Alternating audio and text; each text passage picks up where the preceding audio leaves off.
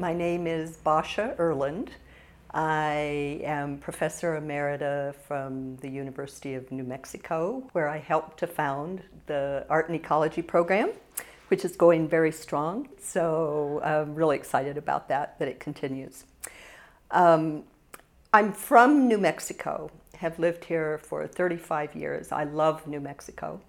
Not particularly enamored of Albuquerque, but I do love New Mexico. I love hiking up in the mountains, um, just exploring the state a lot. And I also work internationally a lot. I'm very, very blessed in my life to have received a lot of invitations around the world to do projects. So, one of the projects using seeds that I work on a lot are ice books. I take a large block of ice, some of them weigh 300 pounds, some of them are smaller, like the size of a pocketbook, and carve those into the form of either an open or a closed book. And then I work really closely with local botanists to discern what are the best native riparian seeds, because all my work is centered around rivers, or streams, or creeks, or rivulets and arroyos. Um,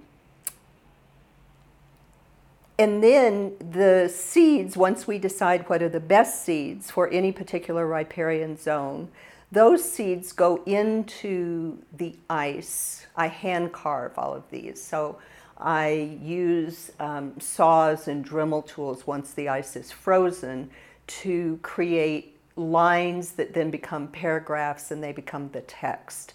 And within those lines are embedded the seeds. Then, with working very closely with the local community, these books are placed directly into the local rivers.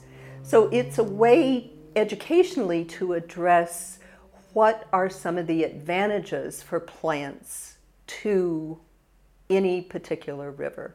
And the things that plants help with on the river are vast. They help hold the banks in place, they help remove pollution, they provide aesthetic pleasure, they provide home and habitat for various creatures. So the, the advantage of those plants is really important.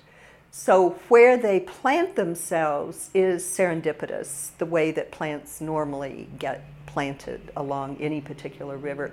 The last book that Thoreau ever wrote was called Faith in a Seed, and I love that book.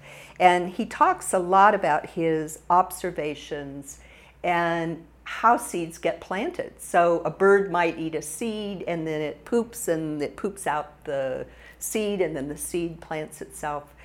So there are many different ways of dispersal, and Thoreau talks about that a lot.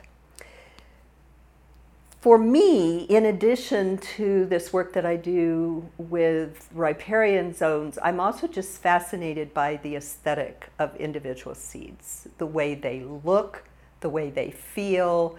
They're like tiny little sculptures. And one of the most amazing ones to me is the mountain mahogany seed. So if you can envision, it kind of looks like if you put a seed at the top. This is hard because I'm using my hands to describe, which I could draw it for you. And then there's this little tail that comes down that forms a spiral and it has hairs on it. So, when, because we're in the high desert um, area, when it falls off the plant, it drops onto the dry ground, sits there maybe for months.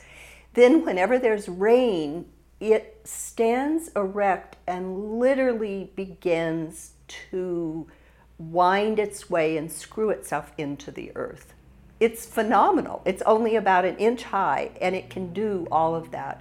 So, all of that, inf- I'm getting chills just talking about it because all that information is encoded in that one little seed it's amazing. It's just incredible.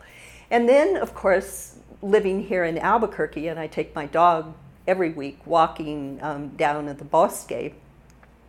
Um, just a few weeks ago, all of the cottonwood was in bloom. And so you have these seeds that normally are these little green berries on the tree.